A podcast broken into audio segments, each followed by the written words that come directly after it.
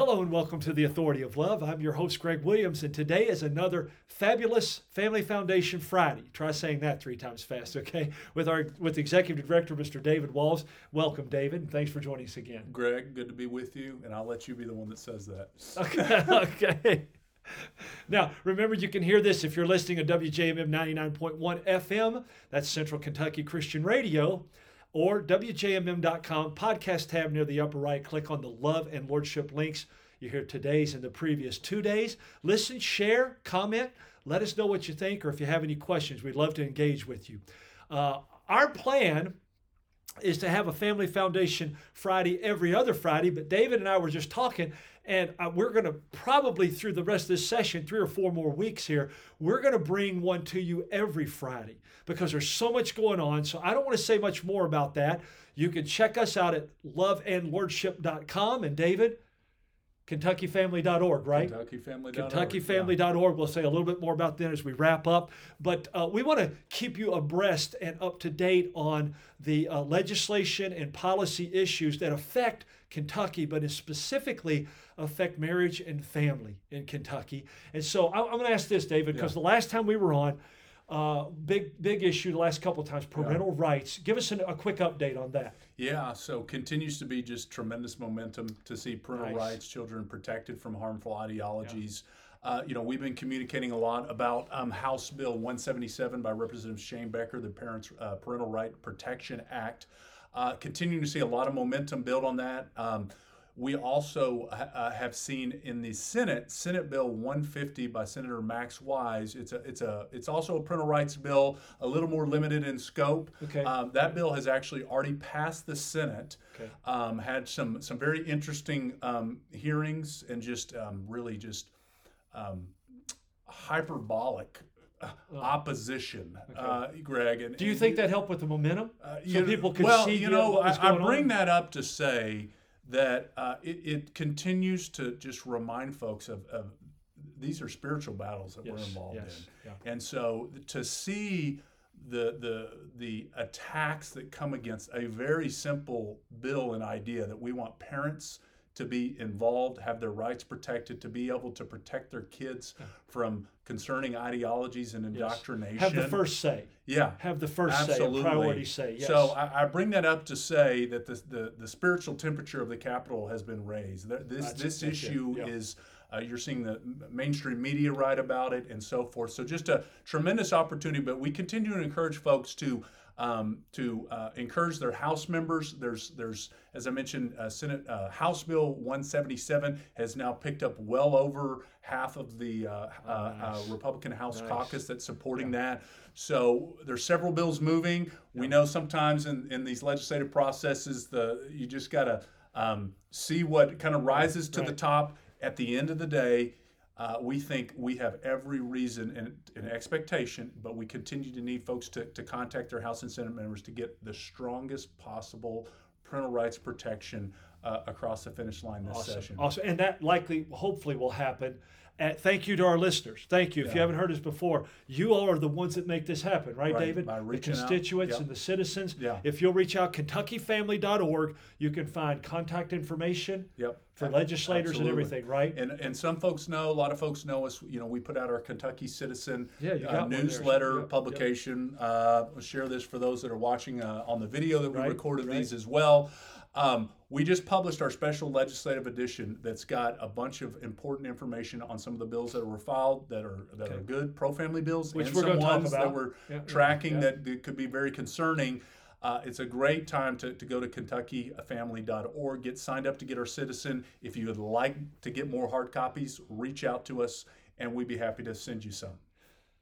Great. Please do that. Yeah. Also, you talked about building momentum. Yeah. Thank you, listeners. But also, you guys had a rally. I know we promoted that with the Authority of Love. Tell us about it. You were excited about it. Tell us about the rally, and you got some special news, right? We had a we just had a great, blessed day that the Lord blessed us. We had a great crowd in the Capitol Rotunda. It was last Thursday, in spite of the fact that it was torrential downpours. We're thankful for those that were able to join us, in the Capitol Rotunda. But it was a blessed day. We had some great pastors, just a great time of worship, and a great opportunity to highlight some bills. Obviously, the parental rights issue was highlighted. And we're going to talk about a few of the other bills, but one of the other just God-ordained neat things that happened, yes, I'll just put it that way, timing, was in the middle of our event, we got a important decision from the Kentucky Supreme Court on this ongoing challenge from the pro-abortion industry against our pro-life laws. Now, it wasn't the kind of final permanent say, but it was a very important pro-life victory. It was a 4-3 decision, so it shows you how close these important decisions can be made. But the main takeaways are that the Kentucky Supreme Court essentially said that the abortion industry didn't have standing, didn't go about challenging these pro-life laws in the right way. What does that mean? That means that what they also said was that the laws are going to continue to remain in effect. So we are now over 200 days that abortion has been essentially prohibited in the Commonwealth of Kentucky, that there hasn't been a legal abortion. And we continue to thank the Lord for that. Yes.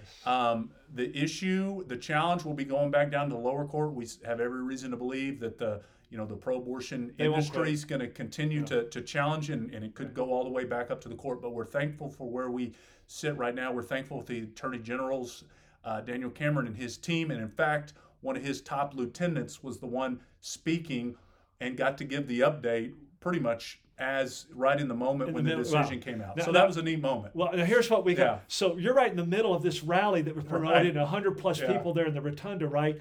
The Supreme Court makes his decision. He gets to talk.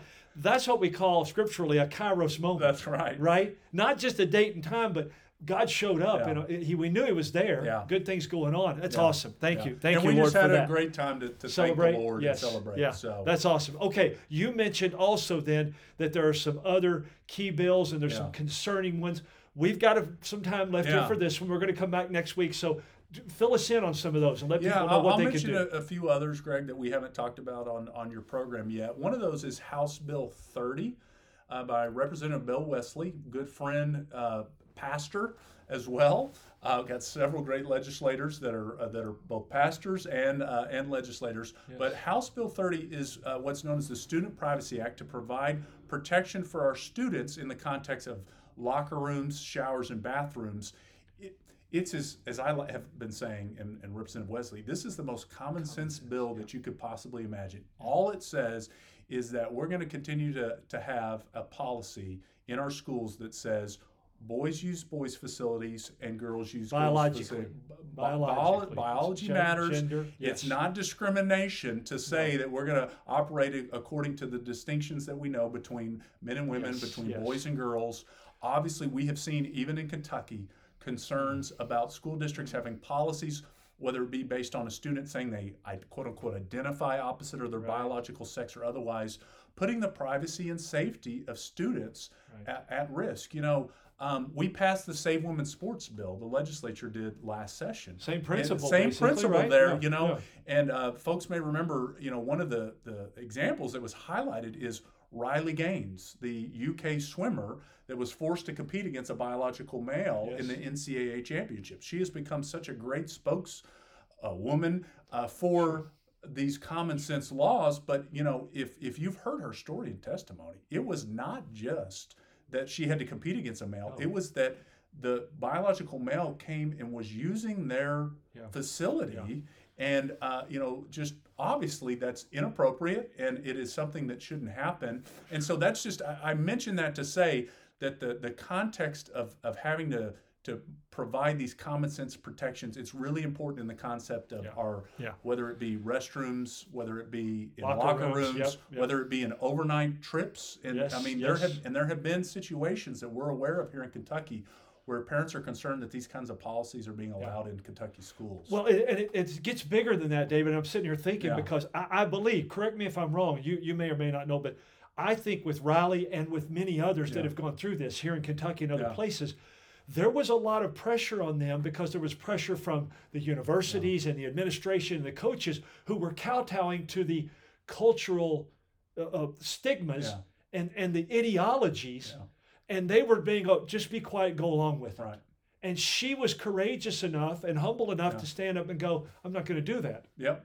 Right? And so, you know, and we're winning on some of these issues. Well, the NCAA now has, yes, I mean, yes. They are, when folks take a stand, we've seen this time and time again. Yes. All it takes is one person who is willing to stand for truth and to do so in a way that's honoring to the Lord, but is convictional in their beliefs, and that is contagious. Yes. And we have seen Riley and others be contagious, and now you're seeing more female athletes saying, you know, you're darn right, this is not right, and it's time to put common sense policies in place, and that's why House Bill 30, you know, from our standpoint, we have said it's common sense.